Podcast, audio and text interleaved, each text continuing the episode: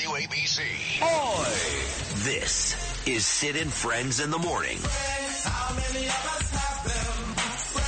77 WABC.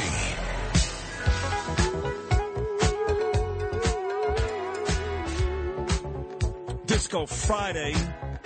My man Curtis Sliwa does a great job at this station, noon to one every weekday, all weekend long. Was tremendous with Sean Hannity on Fox News last night.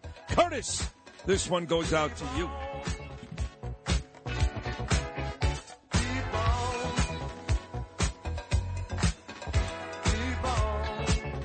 Disco Friday.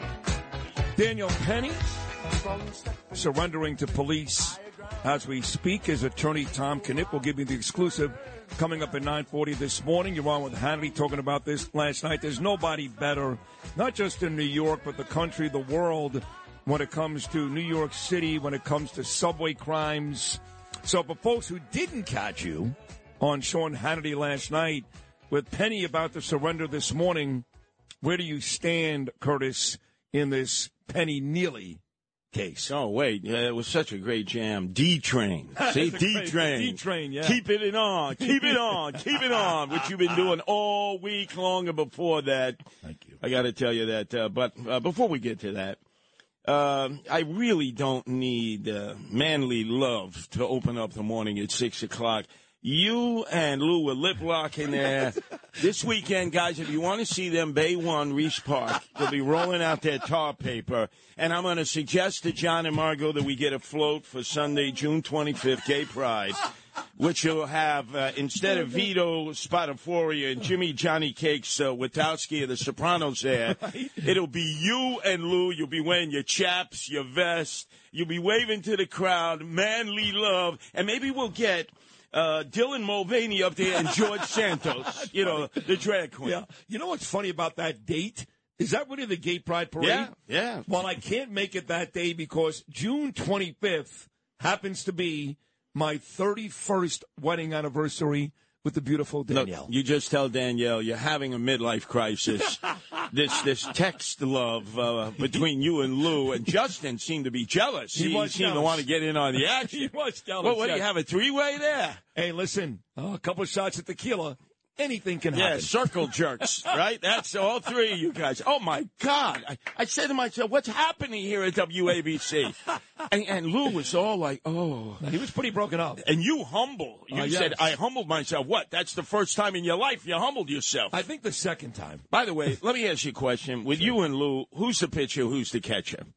Oh, we switch. Oh, you do? Yeah, I'm like Jose Oquendo. I play every position. Switch hitters. Okay. oh, God.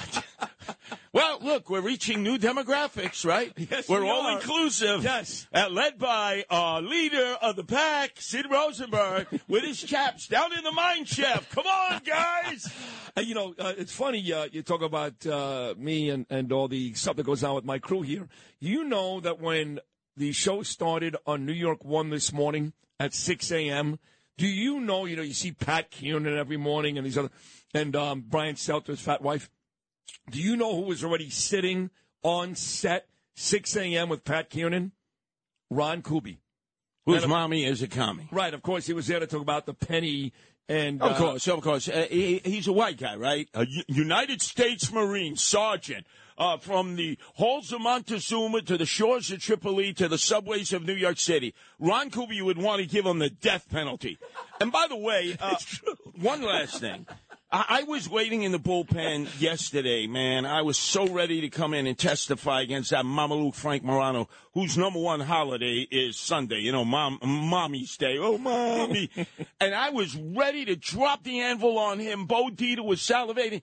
And he basically took the knee. He capitulated. He said, I'm sorry. He did. I'm sorry. did. And Bo Dietl was in a very forgiving mood. And moments after Frank Morano apologized, Bo said there'll be no vote, no commission. I forgive. him." I'm not in any forgiving mood, as you know. Ron Kuby's mommy as a commie stabbed me right in the back. Yes. Went into the courtroom with John Gotti Jr. who tried to have me whacked. Five times I'm shot with hollow point bullets. He testified on John Gotti Jr.'s behalf. Said, well, you know, my radio partner really deserved it. You know, maybe maybe would have put a sixth or a seventh bullet into him. well, let me just expand on what Kuby said. You did deserve it. And nobody loves you more than me, nobody. And you become one of the main reasons why this show gets great ratings. I mean that. But you did deserve it. But Ron shouldn't have said that being you was your radio partner. Could it be both? That yes, you did deserve it, but Ron was still out of line? Look, I don't know. I've lost count how many ex-wives, how many ex-radio partners I've had. I, I have vertigo. You know, what was it? Bono's birthday the other day. You know, maybe we should have come in playing vertigo. But let's get back to the USMC sergeant from West Islip. Now they've had his information for a week. You know they were doing a deep dive. They they they, they tried to analyze the tattoos that he had on his When- body. When you say they did, you mean Alvin Bragg? No, I'm talking about media that wants to deep six this Right, narrative. right. They analyze every tattoo because he's all tatted up. They looked at his record, former Marines, and you're always going to find somebody that says something bad about you. His former high school mates, right? He's a surfer boy, right? He's like a beach boy. He loves to surf. He's gone backpacking in Central America. He's read Don Quixote. I couldn't even get through the cliff notes of Don Quixote. the guy is a he, he's a worldly kind of guy. You don't necessarily expect that kind of guy to be a jarhead, to be a Marine. He doesn't fit their narrative. So they do a deep dive and they come up with belly button lint. By now, somebody would have come up and said, oh, yeah, you know, uh, he was talking with Proud Boys or Oath Keepers. Or, nothing. Nothing. Clean. And by the way, hero, as you pointed out, hero. He did not run. He did not flee. He did not have the fright that so many passengers have. And now, because he's going to be hit with a second degree manslaughter charge, so many more fewer of the men out there who already had shrunken culiones, huevos, are not going to get involved at all. And I was glad to see that your very dear friend, Arthur Aidala, finally decided not to act like an expert on the subway.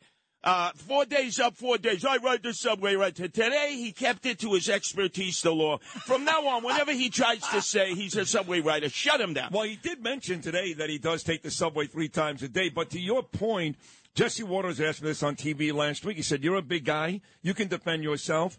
Would you do it? And without any hesitation, I said, Jesse, four days ago, yes. Today, no. I was asked the same question in two other spots. Now, you, Curtis, and I mean this in a big way, you've dedicated your life to doing stuff like that, protecting New Yorkers for the better part of 40 years. You're a beautiful guy. God bless you. But a lot of guys like me, if we're in that position, we're not going to help you know, them. you know, if it ever gets to a trial, you're going to have to speak to the attorney. I know him well. He ran against Bragg, and the people of Manhattan were idiots because they didn't elect the Republican. They went with the Democrat. Tom Kenniff, who also, much like the Marine who, who unfortunately killed Jordan Neely, Tom Kenniff also served our country. Tom Kenniff should have me on the witness stand. How many times have you done uh, headlocks and chokeholds? More than a hundred. Right. What are the circumstances? Because you know the people. You've seen the people react to me. Let's say it's a jury of mostly people of color.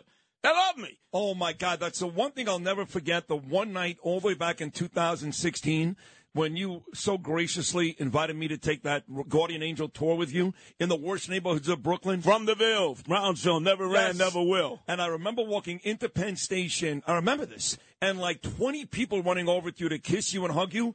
Every one of them was black. Put me on the witness stand. It'll be jury nullification. They'll say, oh, Curtis is the expert. Nobody, you know. And by the way, uh, to your friend, here it is again, the race card. Eric Adams, swagger man with no plan, right? No, no, no. Mayor No, of no. the illegal aliens, calling Ed Day. Now remember, Ed Day was a cop.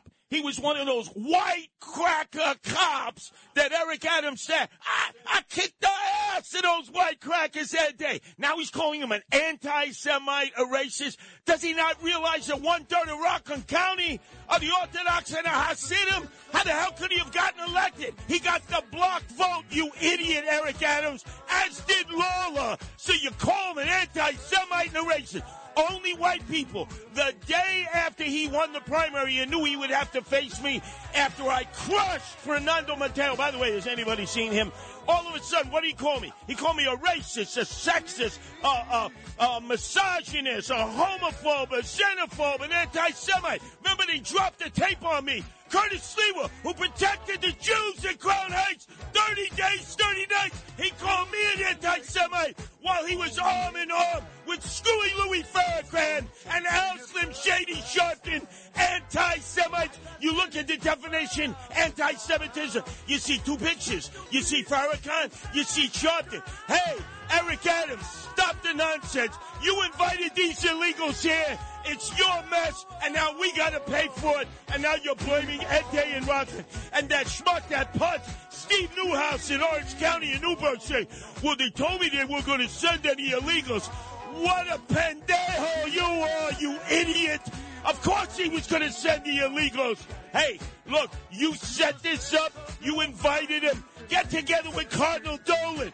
Let Dolan house them in the rectory, in the churches, in the empty schools. You started this invasion, and now you don't know how to stop it. You, Eric Adams, oh disgraziata, ashanda.